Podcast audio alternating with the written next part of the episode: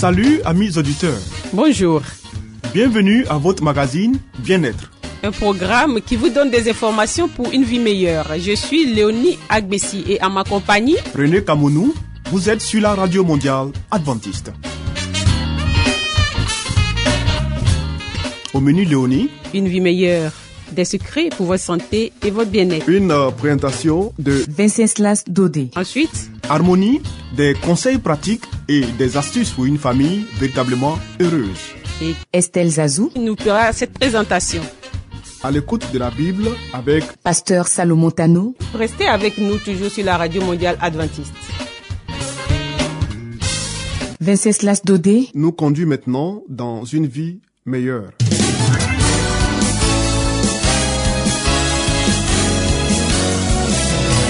Et voici maintenant votre émission de santé pour une vie saine et heureuse.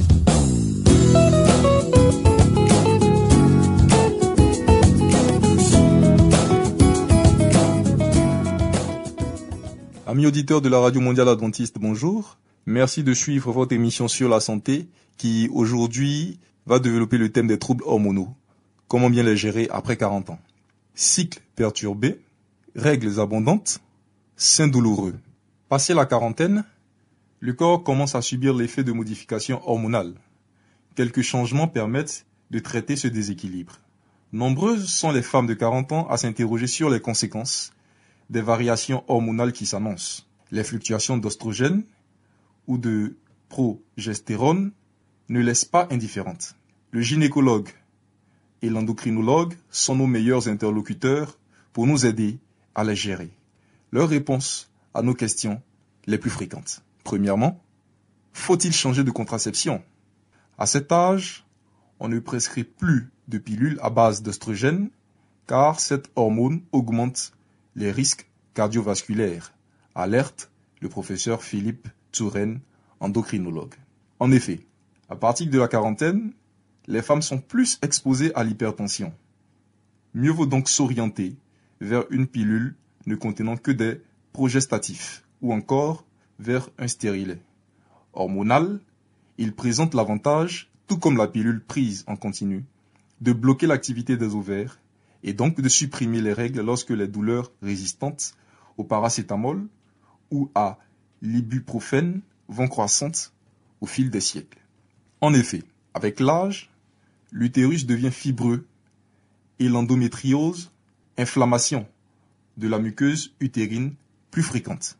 L'autre avantage de la pilule progestative, quand elle est prise 20 jours dans le mois, c'est de réguler la durée des cycles, parfois plus longs, souvent plus courts. Deuxièmement, la progestérone est-elle la solution idéale? La prise de progestatif n'est pas toujours bien tolérée parce qu'elle peut provoquer des poussées d'acné, une perte, une prise de poids ou des troubles de la libido, dit le docteur Elisabeth Paganelli, gynécologue. Par ailleurs, les progestatifs, longtemps prescrits pour calmer les douleurs au sein, s'avèrent souvent inefficaces. C'est rare, mais le stérilet à la progestérone peut même en être la cause. Enfin, la progestérone, quelle que soit sa forme, c'est-à-dire qu'elle soit pilule, qu'elle soit stérilée ou implant, est contre-indiquée en cas d'antécédent du cancer du sein. Cette contraception doit également être arrêtée en cas de plébite, d'embolie pulmonaire ou d'accident cardiovasculaire. Troisièmement, des saignements désormais plus importants. Est-ce normal? Suite à un léger déséquilibre hormonal, la muqueuse qui tapisse l'utérus peut s'hypertrophier et entraîner des règles plus abondantes avec des caillots. Mais il peut aussi s'agir d'un fibrome.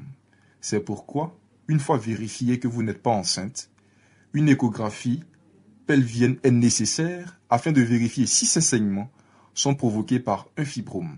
Ayant besoin d'ostrogène pour se développer, le fibrome cessera de grossir après la ménopause et commencera à régresser spontanément. Mais avant, s'il est trop gênant et entraîne des saignements importants, le traitement habituel à base d'anti-inflammatoires non stéroïdiens, combiné ou non à des progestatifs oraux, donne de bons résultats. Le médecin peut, sinon, vous prescrire des antifibrinolytiques comme Hexacil, Spotof pour atténuer les saignements. Peut-on prendre du poids sans raison? Si rien n'a changé dans son alimentation, son activité physique ou son mode de vie, un gain de poids, même modéré, signe plutôt, avant 50 ans, une hypothyroïdie. En général, d'autres symptômes cohabitent. Fatigue, constipation, frilosité inhabituelle.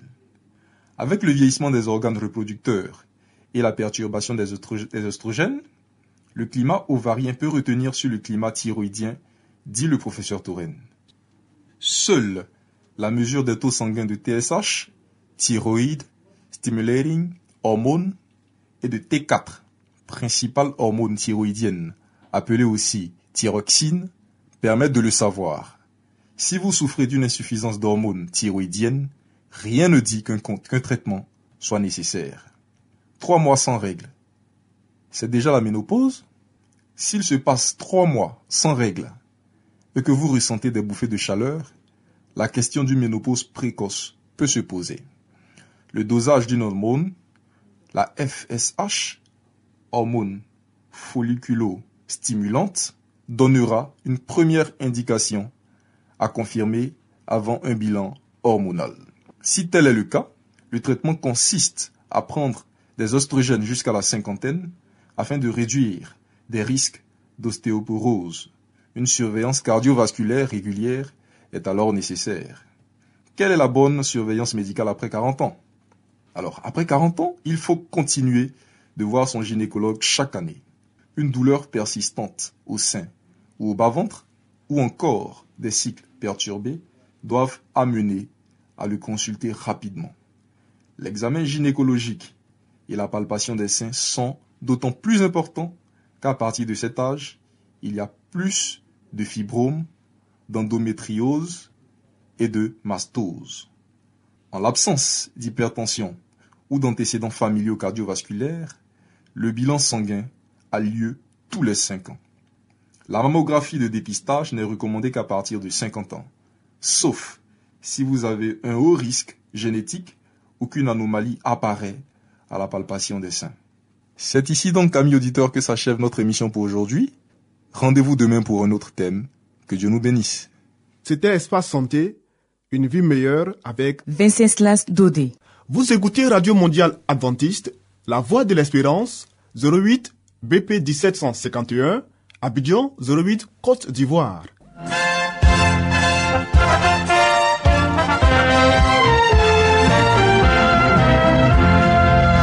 Harmonie, des conseils pratiques et des astuces pour une famille véritablement heureuse. Estelle Zazou. Pour vous entretenir.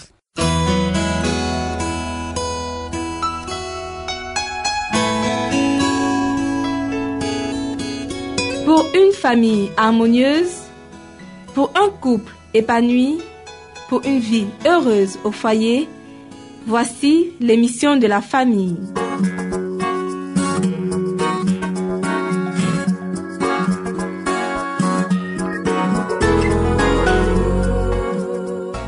Bonjour, chers amis auditeurs de la Radio Mondiale Adventiste. Nous prenons beaucoup de plaisir à vous entretenir sur la famille. Merci de prêter attention à votre émission. Ainsi, le thème du jour est un front uni. Les responsabilités doivent être partagées. C'est dans l'union totale et par la prière que le père et la mère devraient porter la lourde responsabilité qui consiste à guider leurs enfants dans le droit chemin. Les parents doivent collaborer la main dans la main. Il ne doivent pas y avoir entre eux de discorde. Mais beaucoup de parents agissent en contradiction l'un avec l'autre et leurs enfants sont ainsi les victimes de leurs erreurs. Il arrive parfois que l'un soit trop indulgent et l'autre trop sévère. Cette attitude porte préjudice à la formation du caractère des enfants. Il n'est pas nécessaire de faire preuve d'une force brutale pour opérer des réformes, mais il ne faut pas non plus manifester en même temps une trop grande indulgence. La mère ne doit pas chercher à dissimuler aux yeux du père les fautes des enfants, ni permettre à ceux-ci de faire des choses qu'il a interdites. elle ne devrait jamais s'aimer le moindre doute dans l'esprit de ses enfants quant au bien fondé des décisions de leur père. Elle ne devrait pas, par sa façon d'agir, contrecarrer l'influence de son mari. Si le père et la mère s'opposent et agissent l'un contre l'autre pour neutraliser mutuellement leur influence, la famille en sera ébranlée. Ni la mère, ni le père ne bénéficieront du respect et de la confiance nécessaires à la bonne marche du ménage. Les enfants ont vite fait de relever tout ce qui peut jeter le discrédit sur les principes et les règles de la vie familiale, et tout spécialement sur celles qui restreignent leur liberté. Le père et la mère devraient être unis pour éduquer leurs enfants. Chacun d'eux devrait porter sa part des responsabilités et reconnaissant devant Dieu l'obligation qui lui incombe d'élever ses enfants de manière à leur assurer, autant que faire se peut, une bonne santé physique et un caractère bien trempé. Comment on peut enseigner la duplicité? Il est des mères si faibles qu'elles tolèrent chez leurs enfants des fautes inadmissibles. Ils vont même jusqu'à les cacher au père de famille. En ce qui concerne la toilette ou d'autres choses, elles ne leur refusent rien, à condition que le père ne le sache pas, car il s'y opposerait. On apprend ainsi aux enfants à tromper. Ensuite, si le père vient à s'apercevoir de quelque chose, on s'excuse, mais on ne dit que la moitié de la vérité. C'est un manque de loyauté de la part de la mère. Elle oublie que son mari s'intéresse autant qu'elle aux enfants et qu'il ne devrait pas ignorer les erreurs et les défauts qu'il faut corriger chez eux dès leur jeune âge. Les enfants se rendent alors compte du désaccord de leurs parents et l'effet en est déplorable. Tout jeune, ils commencent à tromper et à dissimuler et ne pas dire les choses telles qu'elles sont, aussi bien à leur mère qu'à leur père. Ils prennent l'habitude d'exagérer, de mentir effrontément, sans grand trouble de conscience. Le mal a commencé le jour où la mère a usé de dissimulation à l'égard de son époux qui, tout autant qu'elle est, concernée par le caractère de ses enfants. Il aurait dû être consulté franchement et tenu parfaitement au courant. L'attitude opposée encourage les jeunes dans leur tendance au mensonge, à l'hypocrisie et à la malhonnêteté. Les parents chrétiens devraient toujours avoir comme principe d'être d'accord lorsqu'il s'agit de l'éducation de leurs enfants. Certains pêchent dans ce domaine, ils ne sont pas unis. C'est quelquefois la faute du père, mais plus souvent celle de la mère, qui gâte ses enfants et cède à tous leurs caprices. Le travail éloigne souvent le mari de la maison et c'est sa femme qui a la plus grande influence sur les enfants. Son exemple est prépondérant dans la formation de leur caractère. Les enfants troublés par le désaccord existant entre les parents. La famille doit être bien organisée. C'est ensemble que le père et la mère doivent réfléchir à leurs responsabilités et entreprendre leurs tâches en connaissance de cause. Il ne doit exister entre eux aucun désaccord. Que le père et la mère ne critiquent jamais leurs plans et décisions respectifs devant leurs enfants. Si la mère n'a pas encore acquis l'expérience voulue dans la connaissance de Dieu, elle devrait étudier les causes et les effets de la discipline qu'elle exerce afin de savoir si celle-ci n'est pas de nature à augmenter les difficultés que rencontre son mari dans l'œuvre qu'il accomplit pour le salut de leurs enfants. Est-ce que je suis les voies du Seigneur? Telle doit être la question primordiale. Si les parents ne sont pas d'accord, qu'ils discutent en l'absence de leurs enfants jusqu'à ce qu'ils aient trouvé un terrain d'entente.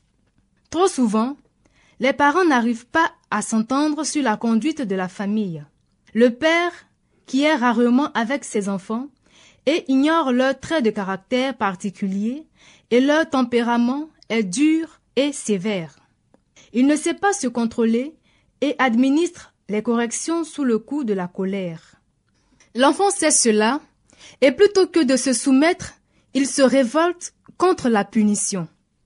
Parfois, la mère ferme les yeux sur des fautes qu'en d'autres circonstances elle punira sévèrement. Les enfants ne savent jamais à quoi s'en tenir et sont tentés de calculer jusqu'où ils peuvent aller sans être punis. C'est ainsi que l'homme reprend des semences néfastes qui germeront et porteront du fruit. Si les parents sont unis dans cette œuvre d'éducation, l'enfant comprendra ce qu'on attend de lui.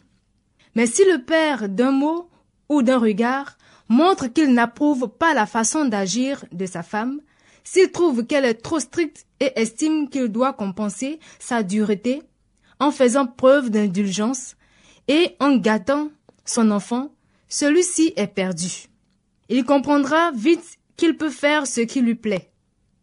Les parents qui commettent cette faute envers leurs enfants seront responsables de la perte de leur âme.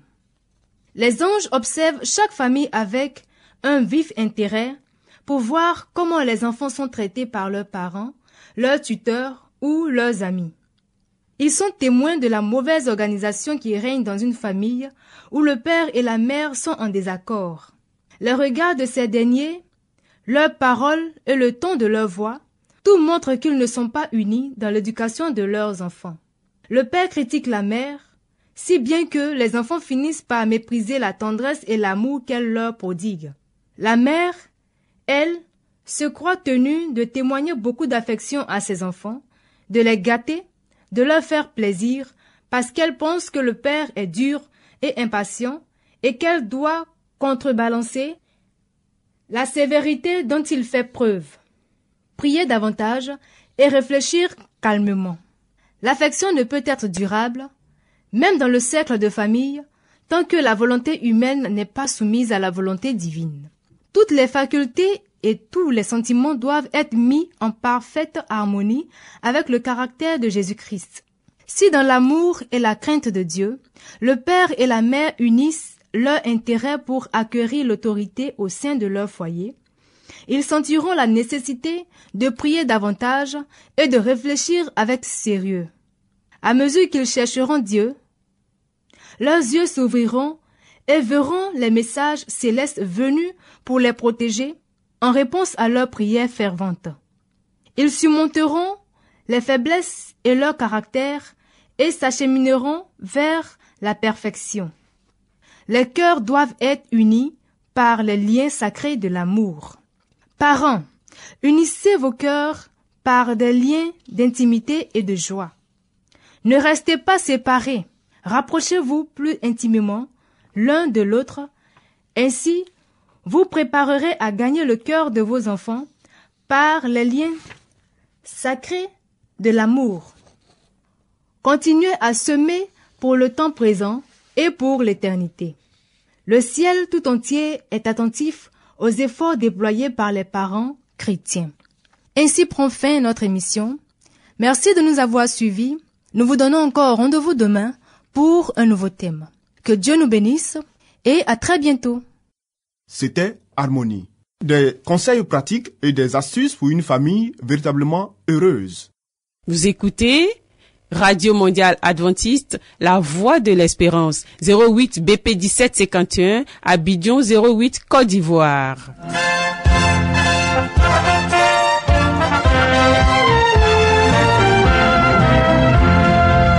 Mettons-nous à l'écoute de la Bible avec Pasteur Salomon Tano, Nous avons certainement lu plusieurs livres prestigieux traitant de problèmes divers. Mais avons-nous aussi lu la Bible, ce livre si vieux et pourtant si actuel? Ce livre si mystérieux pour certains, mais qui apporte des solutions à nos problèmes et nous révèle l'avenir? À travers cette série d'émissions, découvrons ce livre exceptionnel.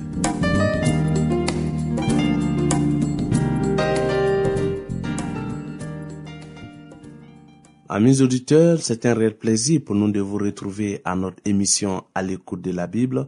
Nous vous saluons dans le doux et précieux nom de notre Seigneur Jésus-Christ. Pour ceux qui nous prennent en marche, nous poursuivons l'étude de notre thème perdu et retrouvé tiré du livre Les paraboles de Jésus de l'auteur chrétien Hélène White qui nous apporte un peu de lumière sur la Bible et les enseignements de Jésus. Dans la parabole perdu et retrouvé, le frère aîné n'avait pas partagé l'angoisse du Père et ne s'était pas soucié de celui qui s'était égaré. Il ne peut donc participer à la joie paternelle lors du retour du prodigue. Les réjouissances de cette fête ne trouvent aucun écho dans son cœur. La réponse du serviteur éveille en lui des sentiments de jalousie. Il refuse d'entrer pour souhaiter la bienvenue à son frère retrouvé. Et il considère comme une injure à sa personne la faveur dont celui-ci est l'objet. L'orgueil et la méchanceté du fils aîné se révèlent dès que son père essaie de le raisonner. Il invoque le fait qu'il a passé toute sa vie dans la demeure paternelle, sans récompense, et il met cette vie en contraste avec les avantages accordés à son frère cadet. Il fait ressortir que ses années de travail ont été celles d'un serviteur plutôt que celles d'un fils, alors qu'il aurait dû goûter la joie profonde de vivre près de son père. Il pensait uniquement au profit qu'il retirerait d'une vie rangée. Ces paroles prouvent que seule cette préoccupation l'a poussé à renoncer aux jouissances du péché. Maintenant, si son frère doit bénéficier des largesses paternelles, il s'estime lésé dans ses intérêts et il lui en veut d'être l'objet de cette faveur. Il montre clairement que s'il avait été à la place du Père, il n'aurait pas reçu l'enfant prodigue. Il ne le reconnaît pas même pour son frère, mais le désigne froidement comme ton fils. Et pourtant, son père le traite avec tendresse. Mon enfant, lui dit-il, tu es toujours avec moi, et tout ce que j'ai est à toi. Toutes ces années pendant lesquelles ton frère a erré loin de moi, n'as-tu pas joui de ma présence? Tout ce qui pouvait contribuer au bonheur de ses enfants était à leur entière disposition. Un fils n'a à s'inquiéter ni de donations ni de récompenses. Tout ce que j'ai est à toi, lui dit le Père. Il te suffit de mon amour et d'accepter les dons qui te sont librement accordés. L'un des fils s'était volontairement éloigné de la maison paternelle pendant un certain temps, parce qu'il n'avait pas su discerner l'amour du Père. Mais maintenant, il est revenu, et une vague de joie dissipe toute autre préoccupation. Ton frère que voici était mort, et il est revenu à la vie.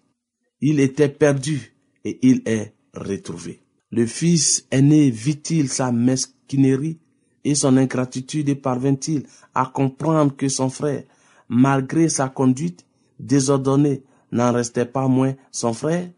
Finit-il par se repentir de sa jalousie et de sa dureté de cœur? Le Christ n'en dit rien. La parole se déroulait encore et il appartenait à ses auditeurs de fixer quel serait son dénouement. Le fils aîné représente, chers amis, les Juifs qui ont refusé de se repentir à l'époque de Jésus et les pharisiens de tous les temps qui méprisent ceux qui regardent, qu'ils regardent comme des publicains et des gens de mauvaise vie. Parce que ces derniers ne sont pas plongés, eux, ne sont pas plongés eux-mêmes profondément dans le vice. Ils sont remplis de propre justice. Le Christ rencontre ces chicaneurs sur leur propre terrain. Comme le fils aîné de la parabole, il avait reçu de grands privilèges de la part de Dieu. Et il se disait les fils de sa maison. Mais ils avaient un esprit mercenaire. Ils travaillaient non par amour, mais dans l'espoir d'une récompense. Chers amis, à leurs yeux, Dieu était un chef de corvée exigeant. Il se scandalisait parce que le Christ invitait les publicains et les gens de mauvaise vie à jouir librement des dons de la grâce. Ces dons que les rabbins espéraient mériter par leurs œuvres et leur mortification. Le retour du prodigue remplissait de joie le cœur du Père, mais ne provoquait chez eux que de la jalousie. Dans la parabole, Les observations du Père et de son Fils aîné représentent les appels que la miséricorde céleste adressait aux pharisiens et aussi s'adresse à nous aujourd'hui. Tout ce que j'ai contre toi, non comme un salaire, mais comme un don, comme le Fils prodigue, vous ne pouvez le recevoir qu'à titre de faveur imméritée de l'amour du Père. Non seulement la propre justice engendre une fausse conception de Dieu, mais elle rend le cœur dur et l'esprit critique à l'égard des autres. Égoïste et jaloux, le fils aîné observait son frère et se tenait prêt à décrier ses actions et à l'accuser à la première occasion. Il observait chacune de ses fautes et jugeait sévèrement l'erreur la plus légère. C'est ainsi qu'il cherchait à justifier son esprit implacable. Nombreux sont aujourd'hui ceux qui suivent son exemple, alors qu'une âme est pour la première fois aux prises avec de nombreuses tentations, ils sont là, obstinés, inflexibles, se plaignant et accusant. Ils se disent enfants de Dieu, mais sont animés par l'esprit de Satan. Par leur attitude à l'égard de leurs frères, ces accusateurs se placent eux-mêmes sur un terrain où le Seigneur ne peut leur dispenser la lumière de sa face. Beaucoup de gens ne cessent de demander avec quoi me présenterai-je devant l'Éternel? Pour m'humilier devant le Dieu très haut, me présenterai-je avec des holocaustes, avec des veaux d'un an? L'Éternel agréera-t-il des milliers de béliers, de torrents, des myriades d'huile Donnerai-je pour mes transgressions mon premier-né, pour le péché de mon âme le fruit de mes entrailles? La réponse, chers amis, est la suivante. On t'a fait connaître, ô homme, ce qui est bien. Et ce que l'Éternel demande de toi, c'est que tu pratiques la justice, que tu aimes la miséricorde et que tu marches humblement avec ton Dieu. Amis auditeurs, nous avons eu un réel plaisir à passer ce moment d'étude du thème perdu et retrouvé avec vous. Que la grâce de Dieu nous accompagne. Au revoir et à très bientôt.